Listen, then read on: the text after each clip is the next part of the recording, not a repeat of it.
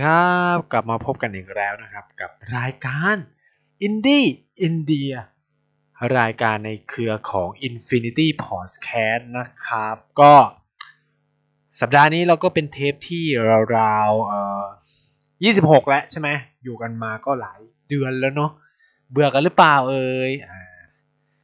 ก็หวังว่าแฟนๆคงยังไม่เบื่อหน่ายกันนะครับ ก็ไนท์ก็พยายามจะหาเรื่องมาเล่า ให้กับคุณผู้ฟังได้ฟัง คือจริงๆนายก็อยากจะสัมภาษณ์คนอื่นอะไรเงี้ย แต่ด้วยความที่ช่วงนี้มันเป็นเทอมสุดท้ายใช่ไหมทุกคนเนี่ยพี่ๆคนไทยที่อยู่ที่เนี่ยก็แบบเร่งรีบกับการเขาเรียกว่าอะไรสับมิดงานเนาะก็แบบเขาก็ต้องจบกันใช่ไหมแล้วก็ต้องส่งดับส่งเรื่องทุกคนก็จะวุ่นวายการไปขอสัมภาษณ์นี่ก็เป็นเรื่องยากยิ่งเทปประมาณครึ่งชั่วโมงหนึ่งชั่วโมงนี่ก็ยากเข้าไปอีกนะครับ ก็นั่นก็เลยตัดสินใจว่าเออเดี๋ยวจะพูดไปเรื่อยถ้ามีโอกาสได้ไปสัมภาษณ์คนอื่นบ้างก็ เดี๋ยวจะเอามาลงให้กับแฟนๆได้ฟังกันนะครับ สัปดาห์ที่แล้วเนี่ยนายก็พูดถึงเกี่ยวกับเรื่องอการเมืองระหว่างประเทศนะว่าทำไมอินเดียเนี่ยมันมีโพสิชันหรือมีตำแหน่งแห่งที่อยู่บนเวทีโลกยังไงบ้างเขามีนโยบายเศรษฐกิจนโยบายการระหว่างประเทศยังไงในช่วงนับตั้งแต่ได้รับเอกราชมานะฮะ ก็สำหรับสัปดาห์นี้นะครับนายก็จะพาคุณผู้ฟังเนี่ยมาคุยกันเกี่ยวกับเรื่องของผู้หญิงแล้วกัน ผู้หญิงวูมเมนเนี่ยในสังคมอินเดียเนี่ยเป็นไง รอบที่รอบเอ่อคราวก่อนเนี่ยนายเคยได้คุยกับแฟนๆไปแล้วเกี่ยวกับเรื่องอโสเภณีอินเดียใช่ไหมหรือแอบพูดไปนิดๆเกี่ยวกับเรื่องผู้หญิงในอินเดียว่าบางทีเนี่ย มีค่าหรือมีคุณค่าเนี่ยตาต่ำกว่าวัว หรือแบบเคยพูดไปว่าเกิดเป็นวัวเนี่ยยังดีกว่าเกิดเป็นผู้หญิงในสังคมอินเดีย หลายคนอาจจะฟังแล้วเฮ้ยมันเกินไปหรือเปล่าอะไรอย่างเงี้ยถูกไหมมันขนาดนั้นเลยเหรอสถานะผู้หญิงมันตกต่ำขนาดนั้นจริง ๆ เหรออะไรเงี้ยคือเราต้องพูดกันว่าสังคมอินเดียเป็นสังคมที่มีการแบ่งชั้นวันนะแล้วก็มีระบบ ลำดับชั้นของผู้คนเนี่ยที่ค่อนข้างเข้มแข็งมากๆ เป็นอันดับต้นๆของโลก คือในหลาย ๆ สังคมเนี่ยผู้หญิงเนี่ยก็มีสถานะต่ำมาก ๆอยู่แล้วครับ โดยระบบคิดหลาย ๆ เรื่องเองเนี่ยก็ทำให้ผู้หญิงมีสถานะที่ต่ำลงมาหรือด้อยลงมากว่าผู้ชาย โดยเราถูกมองว่าโดยผู้หญิงเนี่ยมักจะถูกมองว่าควร เป็นอ่าเขาในมือในมุมมองของพวกสตรีนิยมหรือเฟมินิสต์เนี่ย ไม่แน่ใจว่าอ่าคุณผู้ฟังเนี่ยมีองค์ความรู้เกี่ยวกับเรื่องนี้มากน้อยแค่ไหนครับแต่เออคือเล่าง่ายๆก็คือ พวกที่พวกอ่านักการศึกษาหรือนักวิชาการเนี่ยที่เขาศึกษาเกี่ยวกับเรื่องผู้หญิงเนี่ยเขาพยายามเขาอธิบายว่าในสังคมโลกเนี่ย มักจะมองผู้หญิงเป็นเรื่องของ อ่า private คำว่า private ก็คือเป็นเรื่องที่ไม่ควรถูกพูดถึงในที่สาธารณะ ผู้หญิงควรจะมีหน้าที่อยู่ในบ้าน ไม่ควรออกสู่พื้นที่สาธารณะ ซึ่งหลาย ๆ สังคมเนี่ยปฏิบัติใช้แบบนี้ก็คือ ผู้หญิงต้องอยู่ในครัว อะเราจะมีเรามีความคิดแบบนี้ถูกไหมว่าอ่าสมมติเอ่อถ้าคุณผู้ฟังที่เป็นแฟนรายการอินดี้อินเดียที่เป็นผู้ชายเนี่ย ลอง นึกดูว่าแบบคำว่าแม่สีเรือน ในความหมายของคนไทยอะที่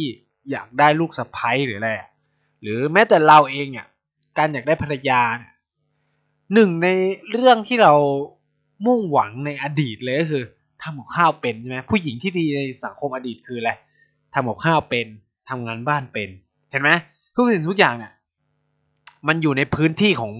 ครัวเรือนหมด มันไม่ได้อยู่ในพื้นที่ของพับบิก ไอการคิดว่าผู้หญิงเนี่ยออกมาอยู่ข้างนอกเนี่ยมันเพิ่งเกิดขึ้นได้ไม่นานว่าแบบเออผู้หญิงทำงานนอกบ้าน ผู้หญิงเป็นวิศวกรผู้หญิงเป็นอะไรเงี้ยเราจะเห็นกำแพงบางสิ่งบางอย่างเนี่ยที่ปิดกั้นไม่ให้ผู้หญิงเนี่ยมีความเท่าเทียมกับผู้ชาย เช่น การมีคำบอกเล่าว่าผู้หญิงไม่แข็งแรงเท่าผู้ชาย สรีระบางอย่างผู้หญิงทำให้ทำงานนี้ไม่ได้ขับเครื่องบินไม่ได้อ่าเป็นทหารไม่ได้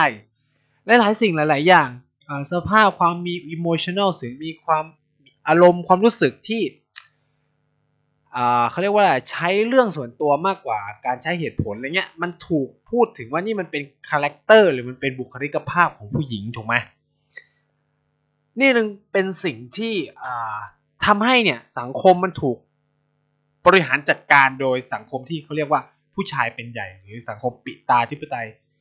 คือง่ายๆคือสายพ่อที่เป็นใหญ่คือ ผู้ชายเนี่ยมีอำนาจเหนือกว่าผู้หญิง โดยนักสตรีนิยมศึกษาเนี่ยเขาก็พยายามสิ่งที่เขาพยายามจะพูดคือจริงๆมันไม่ใช่ผู้หญิงก็คือ equal ในสาย liberal นะ liberalism หรือเสรีนิยมใหม่ของพวกสตรีนิยมเนี่ยก็จะพยายามบอกว่าจริง ๆ แล้วผู้หญิงก็ทำได้เหมือนผู้ชาย นี่คือสิ่งที่ผู้หญิงต้องต่อสู้ก็คือสิทธิความเท่าเทียมทำไมทำงานเหมือนกันเงินเดือนผู้หญิงถึงได้ต่ำกว่า บางทีเนี่ยเราเองเนี่ยก็ไม่ได้นึกคิดนะว่าเออเรื่องพวกนี้มันเป็นเรื่องจำเป็นใช่ไหมเราเหมือนอยู่จนเคยชินทำไมผู้หญิงต้องทำงานบ้านทำไมผู้หญิงต้องเลี้ยงลูกฝ่ายเดียวทั้งที่การให้กำเนิดลูกเนี่ยมันเป็นเรื่องของสองฝ่ายโอ้เออจริง มันมีกลุ่มบางกลุ่มที่พยายามอธิบายว่าก็ สรีระทางธรรมชาติออกแบบมาให้ผู้หญิงที่เป็นคนเลี้ยงลูก เช่นให้นมหรืออะไรเงี้ย แต่ด้วยสภาพสังคมปัจจุบันเนี่ยผู้หญิงสามารถปั๊มนม แล้วก็ให้ผู้ชายเป็นคนป้อนก็ได้ ไม่จำเป็นต้องอยู่กับแม่ลูกไม่จำเป็นต้องอยู่กับแม่ตลอดเวลาด้วยสังคมที่มันเปลี่ยนไปมากเนี่ยหลาย ๆ สังคมที่ค่อนข้างมีความมีความทันสมัยเนาะก็เขาเรียกว่าอะไรอะให้ความเท่าเทียมกับผู้หญิงมากยิ่งขึ้น คำว่าความเท่าเทียมของผู้หญิงเนี่ย มันอ่านายไม่อยากใช้ว่า คือจริงๆอะเท่าเทียมเสมอภาคมันมีเส้นบางๆ มันไม่ใช่ทุกเรื่องที่ ผู้หญิงอาจจะต้องเท่าเทียมกับผู้ชายทั้งหมด บางเรื่องเราก็ต้องเขาเรียกว่าอะไรอะอ่าในไม่ได้เป็นพวกที่เออสังคมผู้ชายเป็นใหญ่บางเรื่องบางเรื่องเนี่ย มันเป็นเรื่องของเขาเรียกว่าอะไรล่ะ จิต คือถ้าบอกว่าผู้หญิงเท่าเทียมหรือเสมอภาคเสมอหน้ากับผู้ชายเนี่ย มันก็จะมีหลาย ๆ เรื่องที่มันจะเปลี่ยนโลกทัศน์สังคมเยอะมากเลยเช่นาจากที่เขาเรียกว่านิยามหลาย ๆ อย่างเนี่ยที่เราให้คุณค่ากับผู้หญิงมากกว่า เช่น เออผู้ชายเนี่ยมีความรู้สึกว่าตัวเองเนี่ย สมมติเรานั่งบนรถเมล์เราก็ต้องรู้สึกว่าเราต้องให้เกียรติผู้หญิงใช่ไหมให้ผู้หญิงนั่งแล้วเราก็ยืนอะไรเงี้ยคือสังคมที่มัน เรียกว่าเสรีนิยมมากเออ มันอาจจะมีผู้หญิงที่หญิงจริงว่าเออไม่จำเป็นต้องลุกให้ฉันนั่งหรืออะไรเงี้ยใช่ไหมแต่ว่ามันก็บางเรื่องมันก็ดีบางเรื่องมันก็ไม่ได้ทุกเรื่องอย่างเช่นการสิทธิเลือกตั้งอะไรเงี้ยอ่ามันเป็นสิ่งจำเป็นที่ผู้หญิงก็ควรมีการมีปากมีเสียงที่ผู้เพิ่มมากขึ้น ผู้หญิงก็ควรมีถูกไหมครับ อันนี้ก็เป็นสิ่งที่เราให้แบล็กกราวคร่าวๆว่า โลกทัศน์บางอย่างที่หรือมุมมองบางอย่างที่เรามีต่อสตรีหรือผู้หญิงเนี่ย โดยเฉพาะคุณผู้ชายเนี่ย มันจะมีบางสิ่งบางอย่างที่มันเกิดขึ้นอัตโนมัติ โดยที่เราไม่ทันได้นึกคิดใช่ไหมเราคิดว่าเรื่องพวกนี้มันเป็นปกติของโลกไงแต่ว่าในความเป็นจริงแล้วมันไม่ปกติหลายเรื่อง เช่นทำไมผู้หญิงต้องทำงานบ้าน ไม่เห็นมีใครโอเค ในสังคมไทยมันอาจจะพูดมากขึ้น เพราะว่าเราเข้าสู่สังคมที่ผู้หญิงเขาทางานผู้ชายทำงาน มันก็ต้องมีการเปรียบเทียบเป็นธรรมดาใช่ไหมว่า ผู้หญิงเนี่ย ถ้าไม่ทำงานแล้วคุณก็ควรจะทำงานบ้าน ซึ่งในสังคมอินเดียเนี่ยมันเป็นอย่างนั้นไงด้วยความที่คนเนี่ยมันเยอะกว่างานใช่ไหมกลายเป็นว่างานบ้านถูกผลักภาระทั้งหมดให้กับผู้หญิง ซึ่งในอดีตสังคมไทยก็เป็นอย่างนั้นว่า เราจะมีคำสุภาษิตคำหนึ่งที่ เอาจริงนี่มันเป็นคำที่พวกสตรีนิยมทั้งหลายนี่ต่อต้านมากเลย ผู้ชายเป็นทางช้างเท้าหน้า ผู้หญิงเป็นช้างเท้าหลังเนี่ย คือในความจริงคือทำไมผู้หญิงมันจะเป็นช้างเท้าหน้าไม่ได้อะไรประมาณนี้ถูกป่ะเออซึ่งเนี่ยมันเป็นข้อถกเถียงที่พวกสตรีนิยม นักวิชาการสตรีนิยมเนี่ยเขาพยายามบอกว่าผู้หญิงแม่งก็เป็นช้างเท้าหน้าได้เว้ยแม่งไม่เห็นจำเป็นต้องรอผู้ชายตลอดเลย แล้วมันก็เป็นจริงนะหลาย ๆ ครอบครัวในสังคมนั้นก็เปลี่ยนมากขึ้น แต่ในซี ในเรื่องราวที่เราจะมาคุยกันวันนี้เราจะเข้าสู่เนื้อหาหลังจากผ่านไปแล้วสิบนาทีนะครับ ก็คือ แล้วสถานะของผู้หญิงในอินเดียเนี่ยมันเป็นยังไง คือนายก็เล่าไปคร่าวๆอย่างที่บอกก็คือ มันแย่มันแย่จริง มันแย่ขนาดไหนคือ คือความที่ผู้หญิงเนี่ยถูกกดทับเนี่ย มันถูกกดทับมาตั้งแต่บรรพกาลของสังคมอินเดียแล้วนะคือ สังคมผู้ชายเป็นใหญ่ต้องยอมรับว่าในเชิงประวัติศาสตร์ของอินเดียเนี่ยมันเกิดขึ้นหลังจากการอพยพของชาวอินโดอารยัน ในเทปแรกเนี่ยในพูดไปแล้วว่าคนอินเดียที่แม่งอยู่ในอินเดียปัจจุบันเนี่ยโดยเฉพาะอย่างอินเดียเหนือมันเป็นผู้อพยพที่มาจากที่อื่น มาจากทางตอนเหนือ คืออีพวกอินโดอารยันเนี่ยมันเป็นชนเผ่าตระกูลเดียวกับพวกที่ไปยุโรปนั่นแหละ แต่ว่ามันหนีมาทางบางพวกก็อพยพมาทางนี้ใช่ไหมก็มาจากอิหร่านเข้ามา คือถ้าเราใช้มุมมองของเลือกประเทศคืออิหร่านเข้าปากียึดปากีได้แล้วก็เข้าอินเดียอะไรเงี้ยในช่วงวัติศาสตร์นั้นมันยังไม่มีปากีอินเดียอะไรทั้งสิ้นหรอก พวกนี้ก็เข้ามา แต่ก่อนหน้าเนี่ยมันมีสังคมชนดั้งเดิมคือพวกดาวิเดียนที่นายเคยเล่าไปแล้ว สังคมพวกเนี้ยมันมีความน่าสนใจคือ พวกสังคมพื้นเมืองเนี่ยของคนอินเดียจริงๆซึ่งปัจจุบันนี้คืออยู่ทางตอนใต้ของอินเดีย เช่นในทมินาดู เครัลาอันตราประเทศคานาตากาหรือแม้แต่ในศรีลังกาก็ตาม คนพวกเนี้ยให้สิทธิต่อสตรีมากขึ้น คือมันมีการขุดค้นพบทางโบราณคดีนะครับ ว่าเจอแบบเป็นรูปเป็นรูปสำริดของเทพเจ้าผู้หญิง หรือเป็นรูปผู้หญิง รูปปั้นผู้หญิงอะไรเงี้ยเอ่ออยู่ที่เมืองฮารัปปา ปัจจุบันเอ่อโมเฮนโจดาโรฮารัปปาซึ่งเป็น อารยธรรมลุ่มแม่น้ำสินธุที่ยิ่งใหญ่ของอินเดีย ร่วมสมัยกับแม่น้ำนะร่วมสมัยกับพวกฮวงโหอะไรเงี้ย ถ้าใครเรียนประวัติศาสตร์นะประมาณคือมันอายุนานแหละ ก็คือเขาเห็นเทพเจ้าที่ผู้หญิง ก็มันก็สะท้อนเลยแหละอย่างว่าเออสังคม primitive หรือสังคมดั้งเดิมของอินเดียเนี่ย ให้เกลียรติให้เกียรติให้เกลียรติไม่ใช่ ให้เกียรติเกียรติเนี่ยนะ กับผู้หญิงค่อนข้างสูง แต่ว่าหลังการเข้ามาของสังคม ของพวกอินโดรยันเนี่ยที่เป็นปิตาธิปไตยหรือพ่อเป็นใหญ่ผู้ชายเป็นใหญ่เนี่ยมันก็เปลี่ยนทัศนะของสังคมอินเดียไปตลอดกาลจนกระทั่งปัจจุบัน เพราะว่าพวกเนี้ยมันสิ่งที่มันเอามาด้วยคือ พราหมิซึมหรือศาสนาพราหมณ์ซึ่งเป็นศาสนาที่มีการจัดระดับวันชั้นวันนะระบบผู้คนไว้อย่างชัดเจน คือ เอาจริงระบบวันนะอินเดียเนี่ยมันหลากเลื่อนมาโดยตลอดในยุคประวัติศาสตร์ก็คือมันเปลี่ยนแปลงได้ คือวันนะมันเป็นเรื่องของอาชีพ คือพวกวันนะต่ำสุดเนี่ยมันเป็นพวกวันนะที่เป็นท่าเป็นอะไรเป็นพวกทำแรงงานแรงงานที่ไม่มีใครทำถ้าคิดง่ายๆก็คือ หลังจากพวกอารยันเข้ามาใช่ไหมมันก็ยึดมันก็ยึดพวกดาวิเดียนได้ มันก็เอาพวกดาวิเดียนเป็นทาสเป็นอะไรเงี้ยพวกนี้ก็เลยกลายเป็นชนชั้นวันนะต่ำ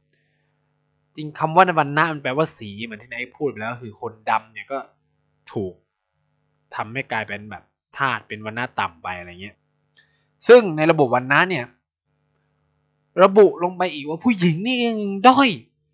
ด้อยกว่าลงมาอีกนะฮะว่า คือในการจัดวันนะมันจัดผู้ชาย เพราะว่าในสังคมดั้งเดิมเนี่ย คนทำงานคือผู้ชาย แต่เราต้องมาคุยกันว่ามันจริงแค่ไหน คือมันเป็นมุมมองแบบไอ้นั่นอะถ้าในสังคมไทยนายบอกได้เลยว่าไม่จริง เพราะว่าในอดีตการเนี่ยเราต้องอย่าลืมว่าในสังคมไทยเนี่ยผู้ชายเนี่ยมีหน้าที่ต้องเข้าไปทำงานให้หลวงใช่ไหมไปอยู่ตามคุ้มของคุณนั่งต่างๆ อันนี้ก็จะเป็นไพ่เป็นทะเป็นไพ่อ่าเป็นไพ่หลวงไพ่สมไพ่อะไรว่าไปผู้ชายเข้ามา แล้วอะไรที่หล่อเลี้ยงระบบเศรษฐกิจของ สังคมดั้งเดิม สังก็คือการเกษตรใช่ไหมปัญหาคือแล้วใครทำนาในในพวกนั้น ก็ต้องเป็นผู้หญิง ฉะนั้นแล้วในความเป็นจริงคือ สังคมไทยอดีตเนี่ยมันขับเคลื่อนด้วยการทำงานของผู้หญิงในไร่นา ในช่วงที่ผู้ชายไปเข้างานไปเป็นทหารไปเป็นอะไรของระบบสมบูรณาญาศีสราแต่ในสังคมอินเดียเนี่ยอาจจะจริงที่เออผู้ชายก็ขับเคลื่อนเศรษฐกิจ แต่ก็ไม่สามารถละเลยผู้หญิงได้เช่นกันผู้หญิงก็ต้องทำงาน มันไม่ได้แบบอ่าแยกขาดกันชัดขนาดนั้นนะครับ อีกหนึ่งพอยที่อยากจะพอยซึ่งไนก็คิดว่ามีความเสี่ยงต่อการพูดเหมือนกัน เพราะมันอาจจะออกไปทางหมิ่นทางศาสนา แต่ว่ามันคือคือสิ่งที่ไนพยายามพูดคือละไนจะไล่ประวัติศาสตร์ว่า ผู้หญิงในสังคมอินเดียเนี่ยมันเป็นมายังไง สถานะมันเป็นมาไง ยุคพีเรียดที่สำคัญคือในยุคสมัยของพระเจ้านะครับ คือเราเนี่ยเคยพูดกันเสมอว่า คือถ้าใครเรียนพุทธประวัติหรืออะไรเงี้ยหรือพุทธศาสนาจะชอบบอกว่า พุทธศาสนามีความวิทยาศาสตร์ พุทธศาสนาสร้างความเข้าเทียม พุทธศาสนาลบระบบวันณะของอินเดียด้วยการบวชให้จันทานด้วยซ้ำใช่ไหม เราจะมีเขาเรียกว่าพุทธประวัติหลายตอนมากที่พระพุทธเจ้าเนี่ยเลือกตัดสินใจบวชนู่นนี่นั่นอะไรอย่างนี้ใช่ไหมเพราะเห็นว่ามันจริง ๆ คือพระพุทธเจ้าเนี่ยคริติกระบบวันณะก็คือวิพากษ์วิจารระบบวันณะอย่างมาก แต่หนึ่งสิ่งเลยนะ ที่ลองคิดดูดีก็คือ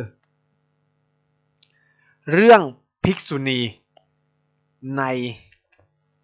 พระพุทธศาสนาเนี่ย จริงอยู่นะ พระพุทธเจ้าเนี่ย ตัดสินใจให้พระนางประชาบดี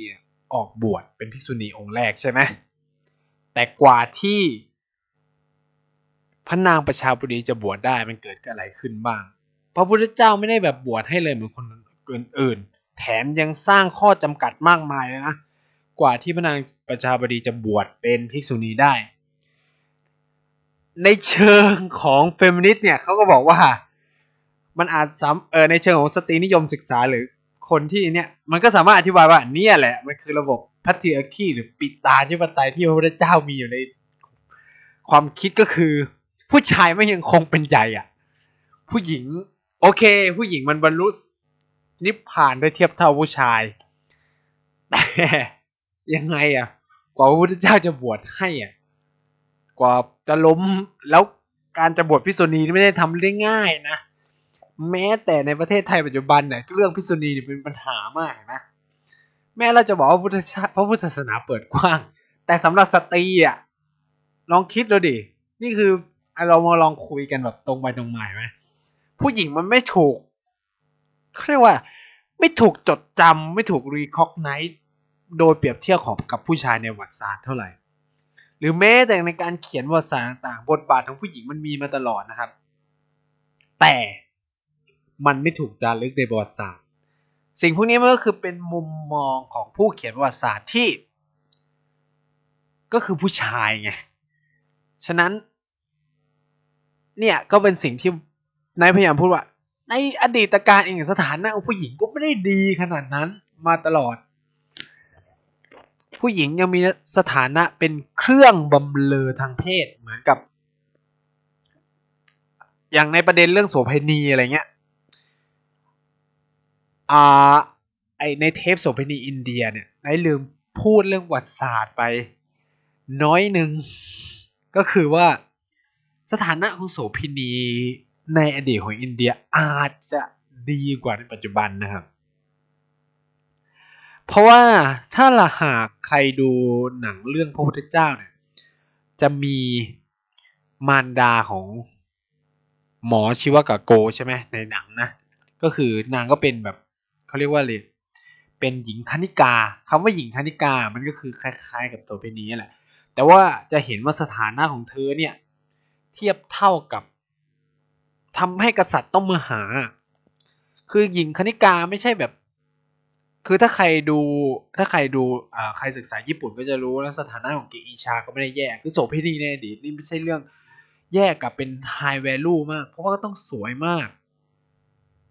การจะได้เธอมานอนมาครอบครองเนี่ยต้องสูญเสียหลายๆเรื่องหลายอย่าง และผู้หญิงก็มีสิทธิ์เลือกไม่ได้แบบมั่วนะครับ คือสถานะของโสเภณีในอดีตอาจจะดี แต่ว่าผู้หญิงยังถูกมองเป็นเครื่องมือทางเพศ จริงอยู่ว่าเออมันอาจจะคือในกรีกกันนะมันมีอยู่แล้วแหละผู้ชายโสเภณีผู้ชายอะไรเงี้ยในโบราณเนี่ยแต่ว่าในสังคม เอเชียเนี่ยมันหาได้แทบจะน้อยมากในวัติศาสตร์นะ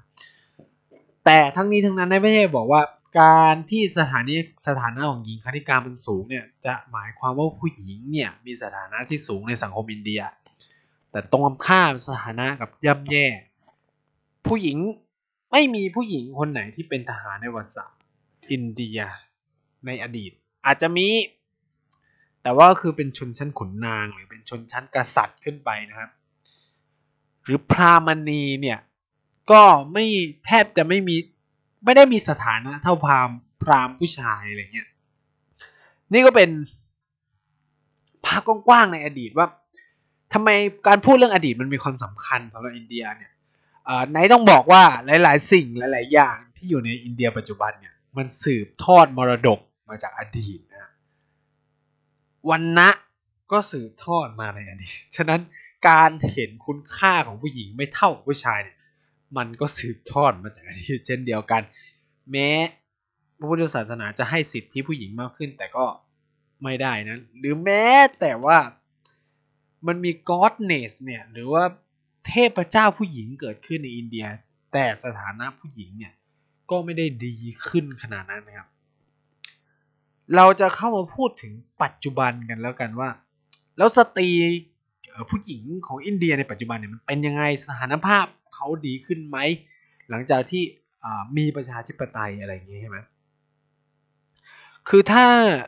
เรามองกันแบบตรงไปตรงมาก็ต้องยอมรับว่า สถานะของผู้หญิงไม่ได้เปลี่ยนแปลงมากเท่าไหร่นะครับ นอกจากจะเป็น outstanding หรือแบบมึงเฉิดฉายจริงๆอะ มึงเฉิดฉายจริง ๆ มึงถึงจะได้ขึ้นขึ้นมา คือเราอาจจะเห็นว่า อะแน่นอนมันมีประธานาธิบดีผู้หญิง มันมีนายกรัฐมนตรีผู้หญิง มันมีโฆษกอ่ารัฐสภาที่เป็นผู้หญิงอ่ามีเขาเรียกว่าประธานรัฐสภาที่เป็นผู้หญิง หรือมีมุขมนตรีที่เป็นผู้หญิงในประเทศอินเดียนะแต่พอมันคิดเป็นสัดส่วนเปอร์เซ็นต์เนี่ย มันถือว่าน้อยมาก ๆ โดยเปรียบเทียบนะครับ คือจาก สถิติการสำรวจของธนาคารโลกนะครับคุณผู้ฟังลองคิดภาพนะครับว่า เขาศึกษาว่าเอาเอาเรื่องการศึกษาก่อน เพราะว่าการศึกษาเนี่ยแน่นอนเราถ้าเราเชื่อว่าการศึกษาสามารถเปลี่ยน เปลี่ยนชนชั้นวันณะของคนอินเดียได้ การศึกษาก็เปลี่ยนสถานะของผู้หญิงได้ คือการศึกษาปัจจุบันเนี่ยเขาพบว่าผู้ อันนี้เป็นเป็นข้อมูลในปี 2015 นะก็คือ ผู้หญิงอินเดียเนี่ยที่อายุต่ำตั้งแต่ 25 ปีลงไปเนี่ยหรือนั่นแหละ มีการศึกษาระดับปฐมวัยเนี่ยของคิดภาพนะ คิดเป็นสัดส่วนนะครับสามสิบห้าจุดสามเปอร์เซ็นเท่านั้น นั่นหมายความว่าอะไร ผู้หญิงอินเดียที่มันอยู่ใน อินเดียปัจจุบันเนี่ยไม่ถึงครึ่งนะครับ ไม่ได้เข้าไม่เข้าถึงระดับการศึกษา ในขณะที่ผู้ชายเนี่ยสูงถึงหกสิบเอ็ดจุดสี่เปอร์เซ็นคิดง่ายๆคือเกือบสองเท่าอะ นี่แบบต่างกันมากนะครับ แล้วถ้าเรายิ่งมาดูในเรื่องการแรงงานผู้หญิงในอุตสาหกรรมเนี่ย ตัวเลขมันยิ่งชัดเข้าไปอีกก็คือ ปัจจุบันเนี่ยมีผู้หญิงทำงานไม่ใช่อุตสาหกรรม ผู้หญิงแรงงานผู้หญิงเนี่ยแค่ยี่สิบแปดเปอร์เซ็นเท่านั้น ในขณะที่ผู้ชายเนี่ยคิดเป็นแปดสิบสองเปอร์เซ็นกี่เท่าลองคิดภาพ แล้วการที่ผู้หญิงไม่มีงานเนี่ยมันหมายความว่าอะไรเขาก็มีหน้าที่ต้องอยู่ครัวเรือน นั่นเป็นเหตุผลว่า คือถ้าเราลิงก์ลิงก์เหตุและผลด้วยกันนั่นคือ ครอบครัวอินเดียหลาย ๆ ครอบครัวเนี่ยแต่งลูกสาวออกไป แล้วก็ไม่คิดที่จะส่งลูกเรียนเพราะคิดว่าอะไรเรียนหนังสือสูงไปก็ไม่มีเงินทำไงเพราะถ้าเราดูแล้วสัดส่วนมันก็แค่นี้อะคือคุณจบไปร้อยคนอะ ผู้หญิงไม่มีงานทำแค่ยี่สิบแปดเจ็ดประมาณเจ็ดสิบสองคนไม่มีงานทำแล้วพ่อแม่ลงทุนค่าการศึกษาไปเพื่อ ใช่ไหมฉะนั้นมันทำให้สถานะของผู้หญิงมันต่ำเทียกระเรียดินเลยใช่ไหมถ้าเราคิดแบบง่ายๆแล้ว ถ้าเรามาคิดเรื่องเกี่ยวกับกัตตาอัตราการดำรงชีวิตหรือเขาเรียกว่ามาเธอเออเขาเรียกว่าโอกาสสุขภาพของแม่เนี่ยที่เลี้ยงลูกเนี่ยสถิติของธนาคารโลกเนี่ยก็ชี้ชัดเลยว่า ผู้หญิงหนึ่งแสนคนในอินเดียร้อยเจ็ดสิบสี่คนเนี่ย มีสุขภาพที่ไม่ดีในการเลี้ยงลูกเลย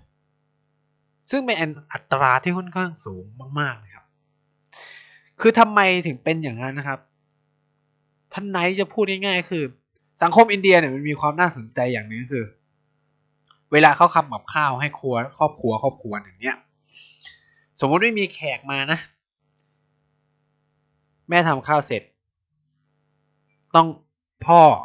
ลูกลูกชายลูกสาวอะไรเงี้ย กินเสร็จก่อน แม่จะเป็นคนสุดท้ายที่จะได้กินอาหาร และเป็นอาหารที่เหลือจากตรงนั้นเท่านั้นนะครับ เหลือแค่ไหนก็แค่นั้นนะครับ ไม่ แม่จะไม่ทำเพิ่มจากนั้น ฉะนั้นถ้าวันไหนกินมาก นั่นก็หมายความว่า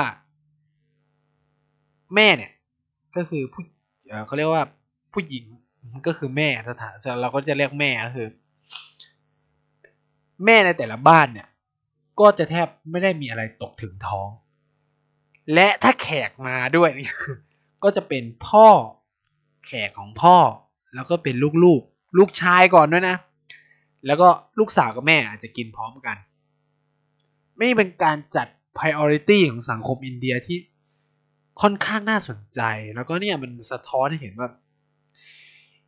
inequality อะหรือความไม่เท่าเทียมทางเพศเนี่ย มันมีสูงมากแค่ไหนทำไมถึงบอกว่าเกิดเป็นงัวในสังคมอินเดียเนี่ยยังดีกว่าเกิดผู้หญิง อย่างที่บอกอะ เกิดเป็นงัวเนี่ย มันมีอาหารมาประเคนให้ โดยเฉพาะวัว คือวัวเป็นเทพเจ้าใครก็ประเคนอาหารให้ แต่คือถ้าวัวมันเป็นคนน่ะนะมันก็เลือกกินได้อะพูดอย่างนั้นเลยแล้วกันมันสามารถชี้ว่า เฮ้ย ไอ้มนุษย์ ฉันอยากกินนี้เอามาให้ฉันหน่อย ถ้ามันพูดได้นะคนอินเดียก็ทำเอาสิ เพราะว่านั่นคือ God แต่สำหรับผู้หญิงอะ พูดอย่างนั้นไม่ได้ มีปากมีเสียงแบบนั้นไม่ได้ในสังคมอินเดีย โอเคในระดับการศึกษาเนี่ยมันเป็นไปได้ที่ผู้หญิงจะ fight หรือจะดีเบตกับผู้ชาย แต่ในเชิงเรียลลิตี้เนี่ยเมื่อการผ่านการแต่งงานเข้าไปอยู่ในครอบครัวแล้วเนี่ย voice หรือเสียงของผู้หญิงเนี่ยก็จะเล็กลงทันทีนะครับ นี่ก็เป็นภาพให้เห็นว่า ผู้หญิงในสังคมอินเดียเนี่ย มันมีสถานะต่ำขนาดไหน แล้วคุณผู้ฟังก็คงจะสงสัยว่า แล้วมันไม่มีการเคลื่อนไหวของผู้หญิงหรืออะไรต่างๆ เลยเหรอในอินเดีย จริงๆมันก็มีครับ แต่ว่า อย่างที่บอกอะ representative ผู้หญิงของอินเดียเองเนี่ย ก็ไม่ได้แข็งแกร่ง อย่างเช่นเอ่อ อินเดียมีนายกรัฐมนตรีที่เป็นผู้หญิง แต่การกระทำของเธอเนี่ยก็ไม่ได้ส่งเสริมคือแน่นอนว่าอินทิราคานธีเนี่ยเป็น role model ที่สำคัญมากๆ ที่ทำให้สถานะของผู้หญิงเนี่ยในอินเดียเนี่ยดีมากยิ่งขึ้นเพราะเธอแข็งแกร่งอย่างที่บอกว่าเคยมีเรื่องแล้วว่า เธอเป็นผู้ชายคนเดียวใน cabinet หรือคณะรัฐมนตรี คือภาพของเธอเนี่ยมันทำให้ภาพผู้หญิงของอินเดียเปลี่ยนไปมาก แต่ในเชิงเรียลลิตี้หรือในเชิง ground หรือพื้นในชนบทหรืออะไรเงี้ย มันไม่ได้เปลี่ยนขนาดนั้นอจริงอยู่มันมีมัคคอมันตีมีอะไรผู้หญิง คือมันมันสร้างอินสปิเรชันให้กับผู้หญิงจริง ๆ นะครับ คือมันทำให้ผู้หญิงเนี่ย ตื่นตัวทางสังคมเพิ่มมากยิ่งขึ้น ของพวกเนี้ย เช่นใจลาลิต้าที่เป็นมุกมุขมนตรีของรัฐมินนาดูเนี่ย ซึ่งเธอเป็นนักแสดงคนหนึ่งที่ ลงสมัครรับเรื่องตักแล้วก็ชนะห้าหกเจ็ดครั้งนะฮะเธอก็เป็นโรโมเดลสำคัญที่ทำให้ผู้หญิงในอินเดียใต้เนี่ยมีสถานะที่ดีขึ้น การทำแท้งลูกสาวเนี่ยลดลง หรือการลูกฆ่าลูกสาวเนี่ยลดลงสลดสถิติได้อย่างเห็นได้ชัด หลังจากการขึ้นมามีอำนาจของใจลาลิต้าในทามินาดู แต่ว่า ถึงแม้ว่ามันจะมีผู้หญิงขึ้นมาอยู่ในตำแหน่งดีๆของเอ่อเขาเรียกว่า ระดับการตัดสินใจของรัฐเนี่ย ปัญหาคือคนพวกนี้ไม่พูดเรื่องความไม่เท่าเทียมของผู้หญิงสักเท่าไหร่นะกลายเป็นว่าการพูดถึง gender inequality หรือความไม่เท่าเทียมทางเพศเนี่ย ถูกพูดมากในกลุ่ม NGO หรือนักเคลื่อนไหวทางสังคมมากกว่า ทั้งที่เรื่องพวกเนี้ยมันถูกเขาเรียกว่าอะไร มันควรจะถูกผลักดันโดยกลุ่มการเมือง อ่า representative ต่างๆ ใช่ไหมสสหรืออะไรของอินเดียเนี่ย มันควรถูกพูดถึง เช่นเรื่องการศึกษาที่ไม่เท่าเทียมระหว่างชายหญิงอะไรเงี้ย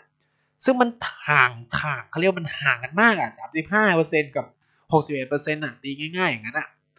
หรือแบบเรื่องแรงงานยี่สิบแปดเปอร์เซ็นต์ต่อแปดสิบสองเนี่ย มัน ความต่างเหล่านี้มันมันเห็นได้ชัด คือ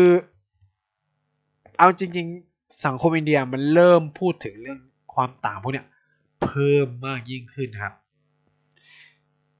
ทำไมนายถึงอยากพูดเรื่องผู้หญิงนะคือไอ้ล่าสุดเนี่ยไองาน Republic Day ที่ผ่านมาเนี่ย มันมีความน่าสนใจอย่างนึงก็คือว่า มันเป็นครั้งแรกในประวัติศาสตร์อินเดียนะครับที่การแสดงโชว์ชุดหนึ่งอะ มันเป็นการโชว์โดย Border Security Force หรือกองกำลังป้องกันดินแดนกองกำลังป้องกันความมั่นคงทางดินแดน คือถ้าแปลง่ายๆคือกองกำลังปกป้องดินแดนของอินเดียเนี่ยมันเป็นมันเป็นชุดถ้าใครเคยดูในทีวีก็จะมีชุดที่แบบเป็นใส่หมวกกันน็อกแล้วแบบ ขับมอเตอร์ไซค์ใช่ไหมแล้วก็จะแบบเขาเรียกว่าหิ้วกันเป็นแผงอะ่ะมีหมุนตัวมีอะไรเงี้ยเป็นเหมือนการผ่านผลเนี่ยมันเป็นครั้งแรกในประวัติศาอินเดียที่ หมดทั้งเซตนั้นเนี่ยซึ่งเป็นกองกำลังป้องกันประเทศเนี่ยเป็นผู้หญิงทั้งหมด มันเลยกลายเป็นข่าวใหญ่โตมากไม่เฉพาะในอินเดีย BBC ก็เอาไปลง CNN ก็ไปลงสำนักข่าวใหญ่ทั่วโลกเนี่ยเอาไปลงเลยว่าแบบเออมันเป็นการไลซิ่งของสิทธิสตรีเป็นครั้งแรกที่แบบ รัฐบาลเนี่ยหันมาให้ความสำคัญ แล้วก็มันมีหนังหลาย ๆ เรื่องเนี่ยที่พูดเกี่ยวกับ ความสำคัญของผู้หญิงมากๆเลย คือถ้าผมอยากจะแนะนำเลยนะ หนังเรื่องที่บอกเรื่อง ความไม่เท่าเทียมของของผู้หญิงในสังคมได้โคตรแบบชัดแล้วเป็นหนังดีมากเป็นหนังที่ popular มาก ๆ ในจีนด้วย ซึ่งคนไทยควรดูผมแนะนำเลย เดี๋ยวเล่าเสร็จจะไปแปะลิงก์หนังไว้นะฮะ ก็คือเรื่องดังกัลดังกัลเนี่ยเป็นหนังเกี่ยวกับมวยปล้ำหญิง คือไนท์ดูแล้วแบบเหี้ยแม่งเจ๋งอะ่ะคือแบบมันพูดเกี่ยวกับว่า กว่าที่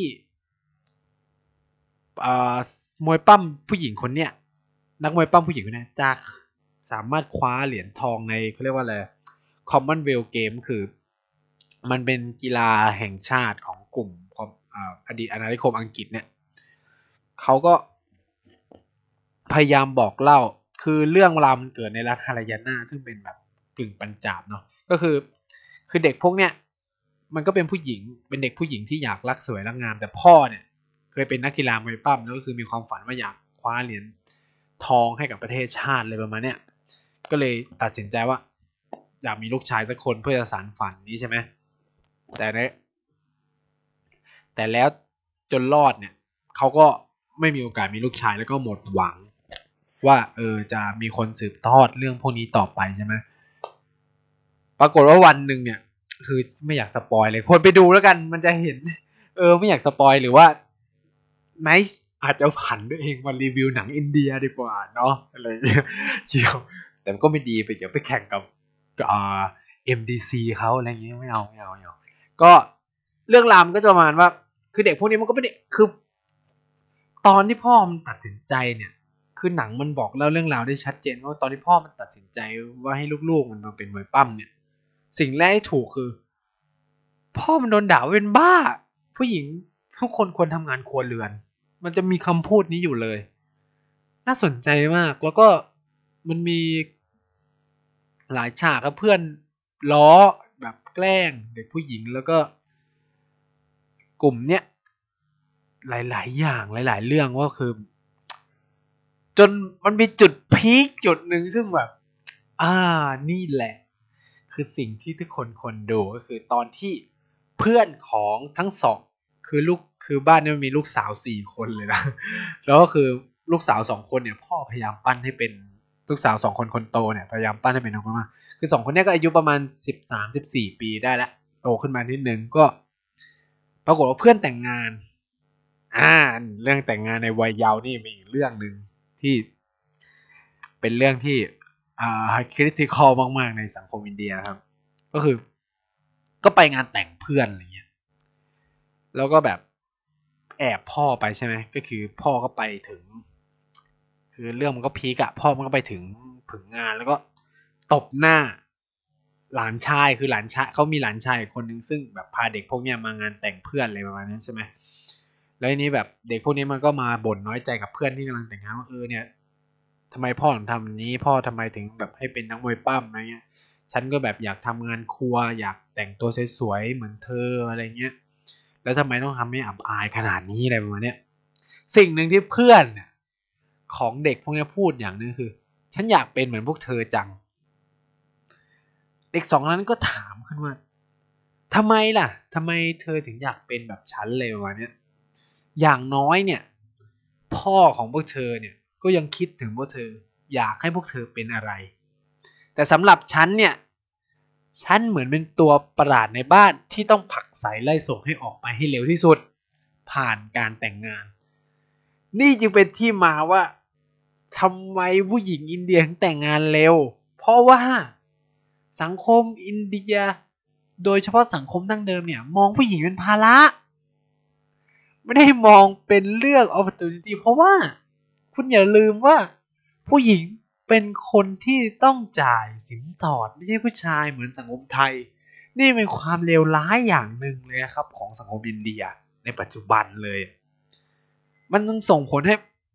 แต่งลูกยังเล็กเนี่ย เสียเงินน้อย ถ้ามันโตขึ้นไปมันต้องหาผู้ชาย แล้วมันก็จะแพงยิ่งกว่านี้อะไรเงี้ย ฉะนั้นเขาต้อง ถือว่าเขาต้องผักภาระฉะนั้นสิ่งที่เขาก็คือ สิ่งเขาทำคือเขาจะเทรนเด็กผู้หญิงตั้งแต่เล็ก ให้ทำงานบ้านงานครัวเป็น เรียนก็เรื่องรองแต่มึงต้องทำงานครัวเป็น เพราะอย่างน้อยคือ